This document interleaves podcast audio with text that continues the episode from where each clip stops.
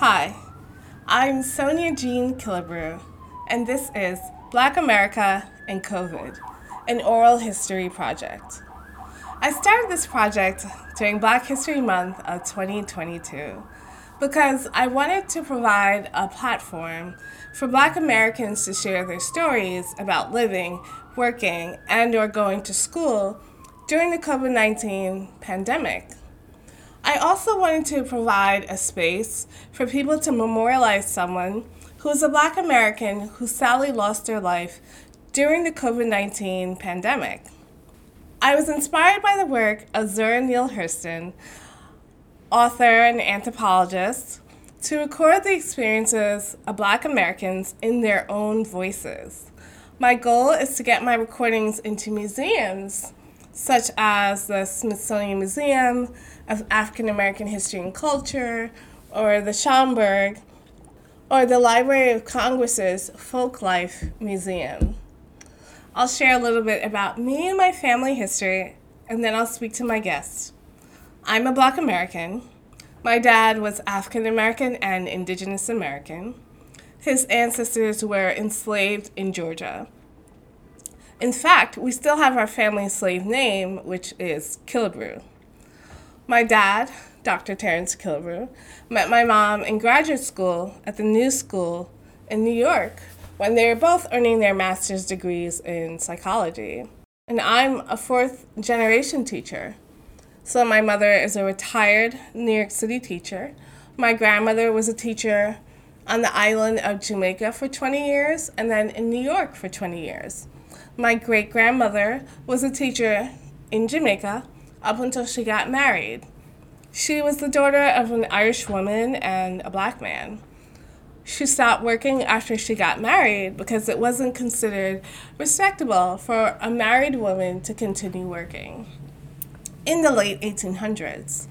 And ironically, my mother began teaching long after she got married in the late 1900s. So, without further ado, I'm excited to speak with my guest today. Okay, my name is Natasha Herring. I'm from New York City, specifically originally from the Lower East Side of Manhattan, and I currently live in Harlem. And what's your family ancestry? My family ancestry is African American, Black. And do you identify as Black or African American? I mostly identify as Black. um, African American, the term came up later in my years, but you know, I identify as African American as well. Thank you. And what would you like to share about living and working during the COVID 19 pandemic? Yeah, good question. I was like, whoa, this is going to go there, right? It's, it's going back to a darker place. And I was like, I had to get my mind right for this conversation because um, a lot happened. Um, so let let let me go backwards. So um, around the time that this was happening, I was working for an organization called 1199 SEIU. And uh, what 1199 SEIU is, um, there's two arms of it. There's one that's a union and it's in healthcare. So it's a healthcare union. And the other part of the healthcare union provides benefits. And I work for, I used to work for the benefits part of it in the education fund. So basically, we um, would train home care workers, upskill them, um, and so forth and so on.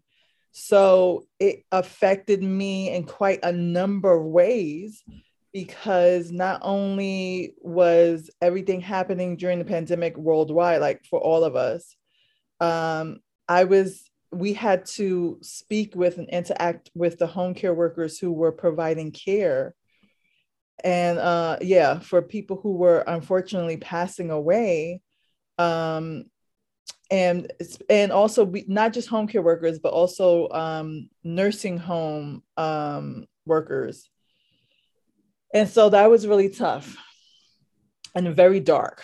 Um, so at, so what we first did, um, and and on top of that, I was a manager. So I was managing um, my team managing them helping and assisting with our home care workers and um, the nursing home workers and their losses, and then also my team who lost loved ones, and you know, trying to keep it together for myself and my own family. So when I tell you, it's like a hit after hit after hit, it was really, really tough.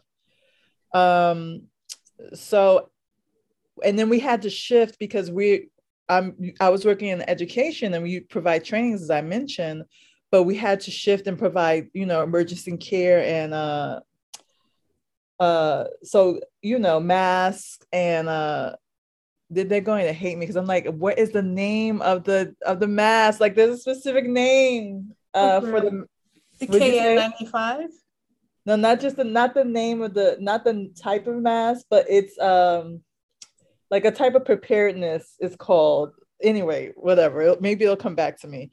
But it's just basically on the normal on the normal circumstances they have to have gloves and um, uh, certain types of safety equipment already.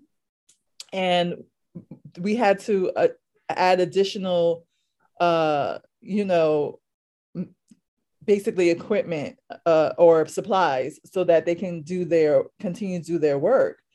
And our attention was now in like this emergency uh, kits that we had to send out to them. And then uh, take our training that we did primarily in person and then do them online. And then also focus our topics from the traditional um, workforce development topics to topics that were more focused towards grief and loss and um, trauma informed care and um, stress relief, stress management, because there was a dire need uh, we saw. So, um,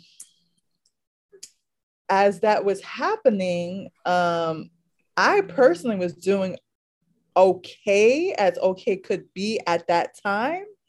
I just was not realizing what ends up happening, even for those who are caregivers, is that you start um, developing um, compassion um, fatigue, mm-hmm. passion fatigue, and that was happening to me um, a little bit over time. But just to backtrack, um, I had several. So I had a team of about um, ten people that I supervised, and um, you know, I had one team member who was also a friend who had a mother in a nursing home in nursing home and unfortunately her mom passed away during this time and it was mm. it was so sad because um she couldn't have a funeral. She couldn't she wasn't allowed to see her mother and she also couldn't have a funeral. And it, it was just it, it was just incredibly sad. Um and then i had another team member lose uh his uncle um, who wasn't in a home, but he was, you know, just like you and I walking around, but he was in that age group, like a little bit older, maybe 50s, 60s, maybe, um, maybe 60s. Um, and he just went in, you know, sick and then got diagnosed with COVID. And next thing you know, he passed away. It was just so very quick Mm. Um, at that time when people were getting sick and passing away. I thankfully had someone I know that ended up getting incubated and in a coma and ended up surviving, which is miraculous. So there are some, uh, you know, magnificent stories out there, but in general, it was a lot of um, grief and loss and pain and, um, you know,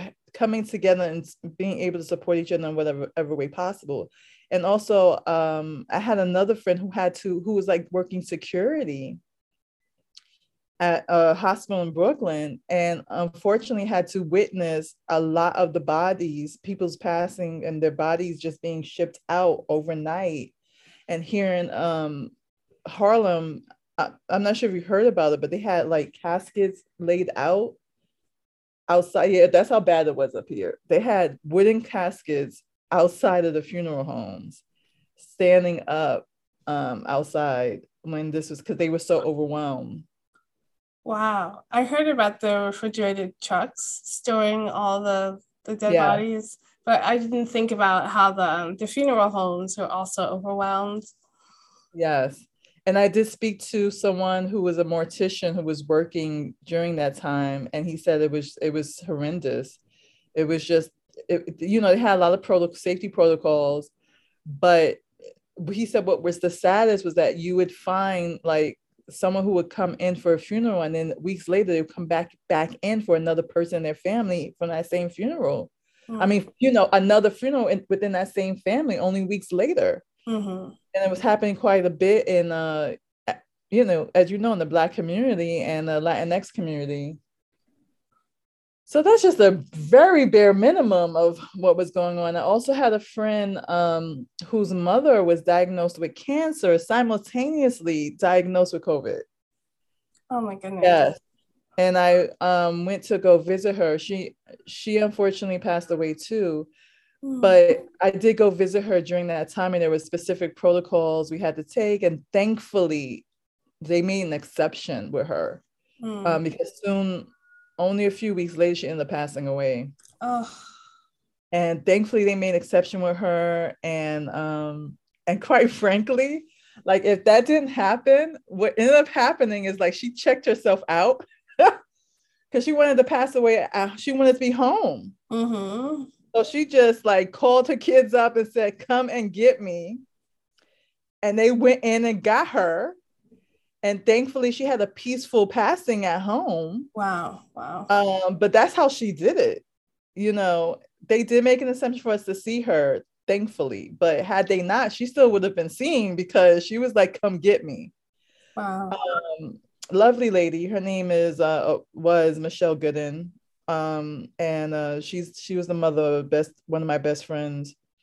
But even going on that topic just even to even stress like the care, the healthcare system in general at that time was so diverted towards COVID only, and they were already overwhelmed that those who need additional care, like for cancer or um, immuno um, diseases or just checkups and other, um, not even just checkups, or all other high risk patients for other diseases, um, led to additional problems. Mm. I didn't mean to just keep going, blah, blah, blah, blah, blah. But, you know. No, please. It's good to hear. Because when I asked people if they know of anyone who passed away, I had a cousin say, Do you want me to talk about all of them or just one or two? So it's good to hear because I know, I personally know several people passed away. So it's good to hear you talk about them. Um, yeah, and I, I will mention some more by name um, as we go on, but um, but yeah, even even when we would thought we were like getting clear of it, um, my cousin's aunt who worked for the police force um, kept working for them, and I didn't know she had an immuno um, disease. Like I didn't know that about mm. her and she got vaccinated and she ended up getting catching COVID and she was in her 40s. She was in her 40s. Oh my goodness. And she ended up passing away. Um, her name was Shantae Neal. Um, and she ended up passing away. And I was just like, wow, this was, was it a, it was about at least six months ago, maybe a little longer. You know, sense of time during this time is really off. Um, but yeah, she, you know, she had kids. She had a lot, you know, like we all do have lives. And mm-hmm. it was very, it was very sudden for her family. Um, but yeah, so what ended up happening with me personally, um, I ended up interesting just having a lot of people pass away during this time outside of COVID. Mm-hmm my grandmother ended up passing away. Thankfully, my grandmother um, probably lasted longer than she would have had we put her in a nursing home. We had just decided, like we had just decided that okay, maybe she should go into a nursing home. And she was at my um, aunt's home in Florida. And right when we were just deciding, that's when COVID hit. And I remember saying to my aunt, um, yeah, I don't think that you should do that. I remember saying that. I was like, I think I think you should hold off. I think we should hold off and see what's going on with this thing mm. called COVID. and she and she was like yeah I, she agreed and then um it was it was a year later where my grandmother passed away she had dementia and um a heart a heart um problem she ended up dying uh passing away because her heart failed oh, but um she passed away then i mean it was like one two three my she passed away then my aunt katie passed away then my cousin passed away you know they as they, the saying goes it comes in threes Mm. So we got hit, boom, boom, boom. In addition to, I have two sons, and my youngest son was finishing high school, and the teen mental health was horrendous. And the school was doing the best they could under the circumstances with first um, education. But to me, I felt like they the need was, was more less on the education at this point and more in the mental well-being of the children of mm-hmm. the teenagers because my son unfortunately knew at least two people who passed away and one of them was from suicide oh and another from a drug overdose oh um, right so it's like it's basically subsequent things that was happening not just COVID itself, but the fact that we were in isolation mm-hmm. for so long. And I, I kept having to, you know, check on my son as well, because I hear my son's very social and outgoing. And he got, he would became so disconnected from his social groups and school at this time. Mm. And, I, and I remember, you know, it, it being hard on my sons too, because they're very active boys and um, if you remember, they took the basketball court hoops off. Yeah, I remember. And I was like, what are you doing? Yeah. I was like, they need to move their bodies. And also, it helps with endorphins and their mental well being. So, here, my sons who are very physically active, usually, it was just like night and day. So now they're like not, having anywhere to go, anywhere, anything, anything's always inside. Specifically, I'm talking about my younger son. And then he would ask permission to go see some a, a limited amount of friends, but you know, and then we'd have like talk about protocols and safety protocols for ourselves and talk about testing and all of that for ourselves and his friends and talk about their stories so we know that we're being as safe as possible but I was like, yes, because I had to because I I was concerned that you know he would go bonkers. I mean, mm-hmm. he would you know what I mean? Uh, I mean, it was just already so dark and I I was having to take care of him and take care of my family and also thinking of myself, but I wasn't thinking of myself enough, right? I was mm-hmm. Mm-hmm. managing a team, managing my family and then when my grandma passed away, that that was it. That that did it for me and I ended up simultaneously, not with her just passing away, but burnout. I received, I experienced some serious burnout by then because, right, we had to, we had, we were supporting home care workers who were coming to us during trainings and we gave them space and held space for them to tell us their stories of their clients and not only were they telling us their stories of their clients but they were telling us stories of those in their own life that were passing away. And when I say it was sad and dark, it was sad and dark.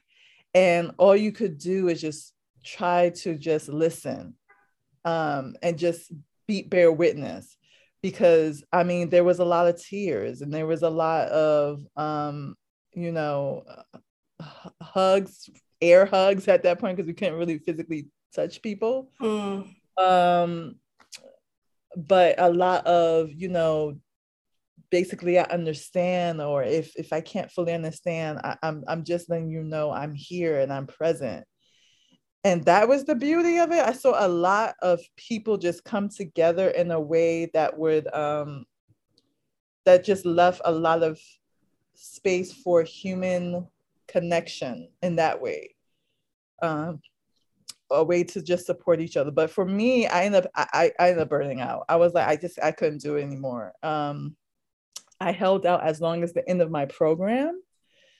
and then after that, even before that ended, I was like, I have to get out of New York. I had to get out. I had to go fly to be with my family in Florida. Um, I didn't realize at that time at the time, but I really think it was because I wanted to like make peace with my grandmother passing there and not seeing her right before. Mm. Um, and so I did that, and I needed some vitamin D. I just I, yeah. I needed vitamin D. I needed space and uh and I needed to be able to walk without um without looking in the in, in a desolate wasteland because New York looked like the 1980s. It looked I was like going back to when I was a little girl and I was like, wow. Mm-hmm. Looking like 1980s, and that was not good. I was like, wow, mm-hmm. that's not mm-hmm. good. I said, uh oh, we're going to start hearing about some people wilding out out here. And it's true, right? We started hearing some weird reports of like, some horrible reports of like, um, remember hearing a young man who was having an argument with his um, mother and she had said had an argument with him about working or something like that and he just lost it and killed her. Yeah. It, it, it was like it was a lot of that I remember happening and these these stories that were coming up and I'm just like okay if you don't have enough evidence that our mental well-being is as important as our physical well-being I think you know I think we're a little slow yeah and, and I'm more talking about society as a whole but yeah um most of the people I was telling you about basically are black, um, black, um, with the exception of one that I mentioned to you is um, from the Latinx community. Mm-hmm. Um, and I'm trying to think because I did, you know, and I'm trying to think if I missed anyone because there were a lot of people, right? Because you did that's that's why you're like, you know, I I remember going to a, a funeral another funeral and uh, this is when we were allowed to have funeral go to funerals and i remember going to the same funeral house and i was like oh my goodness I've already been here and then i remember i was on the 11th 11th person the 11th mm-hmm. person that had passed away oh wow yes I, I remember counting at one point i was I, I was like i need to stop counting it's not good for me if you were to estimate about how many people do you know passed away? I stopped at 11. Yeah, you just. Okay. So I, I can't tell you. That's the number I stopped at. Yeah. Number, number 11. Do you want to say their names? Or? Um, so I mentioned Shantae Neal. That's my um, cousin's um, aunt who passed away. I also mentioned Michelle Gooden. She passed away, um, not from, not technically from COVID, but she did have COVID when she had cancer. Mm-hmm. Um, I did mention my grandmother passed, who was Annie Herring, who didn't die from COVID, but during that time, and my aunt Katie Hines, and my cousin Michael. Um, I believe his last name was Hines and also another friend of mine um, whose uncle passed away specifically from COVID, mm-hmm. Hector Fabio Morales, and um, someone else who did not pass away from COVID, but during that time too, Trevor, um, who was a musician, my oh. friend's husband. Who else do I want to mention specifically? There were a few other people, but I but because I didn't get permission, I don't want to say their names. Right. Oh, thank you. Um, but um, another friend of mine, her her mother, my friend Jackie, her mother who passed away. I'm not gonna say her. I'm gonna say my friend Jackie, whose mother who passed away, because I didn't get permission to mention her name. Her name. She's the one that passed away um in the nursing home. Oh, wow. Yeah. That's heavy. I appreciate you sharing it because I a lot of people said they weren't ready to talk. So thank you.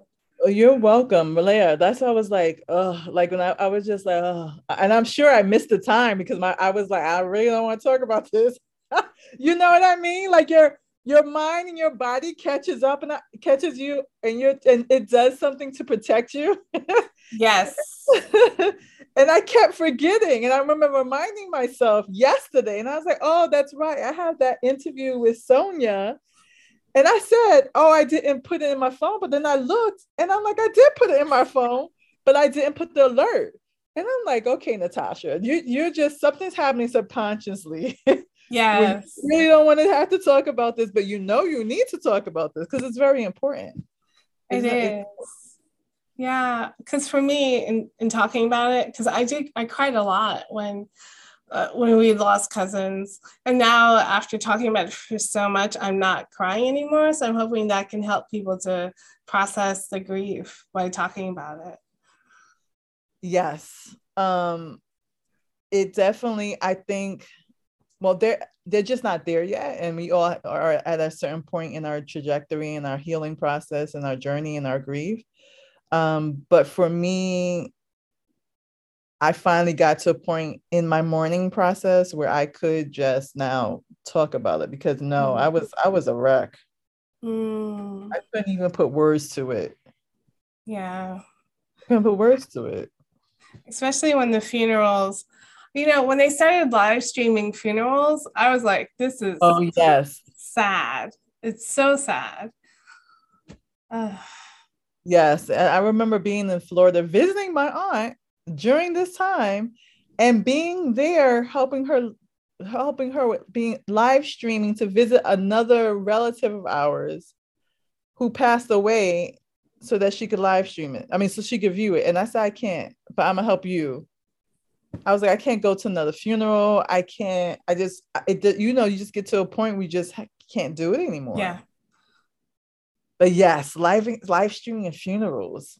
It just felt it felt and still feels so like you you were living a, a an apocalyptic novel or something. Right? It just yeah. it felt like wow, you know, whoa, we write about this stuff, we read about this stuff, but it's no fun to live it. It's no fun to live it. No, because I right when I read about these type of post-apocalyptic stories, and I know the people are sad, but to experience the loneliness of not being able to see friends, I mean, it's very depressing. It's it's really hard. It's depressing. It's isolating, and the very nature of depression is like you feeding into depression when you're like isolating. Mm. So yeah, it it is it is all of that and then some um, and then some. So we shall see. You have any other questions, Sonia? Um, and have you transitioned to working in person, or are you still working? Okay, so when I was working for StoryCorps, um, so actually going working for StoryCorps was like a little um was a test for me because I had been out of work. I was able to take off. I don't know how, but I guess I saved up severance and everything like that. I was I had been out of work for eight months, oh. intentional and as intentional as possible. Mm-hmm. Because I was like, I had to get myself together. Right. And I didn't mean for it to be that long. I thought, oh, it would just be for the summer. And then it became like eight months. Anyway, so working um, for StoryCorps was my foot back into being in person. So when I was, but when I was working for 1199, we did do the hybrid. So mm-hmm. I did go into work for a few days and then a few days off. And then I was off myself. I took the time off. And then when I worked for StoryCorps, it was primarily recordings that we would do in person. We would do some like this. Oh. Yeah, it was in person. That's why I was in Florida.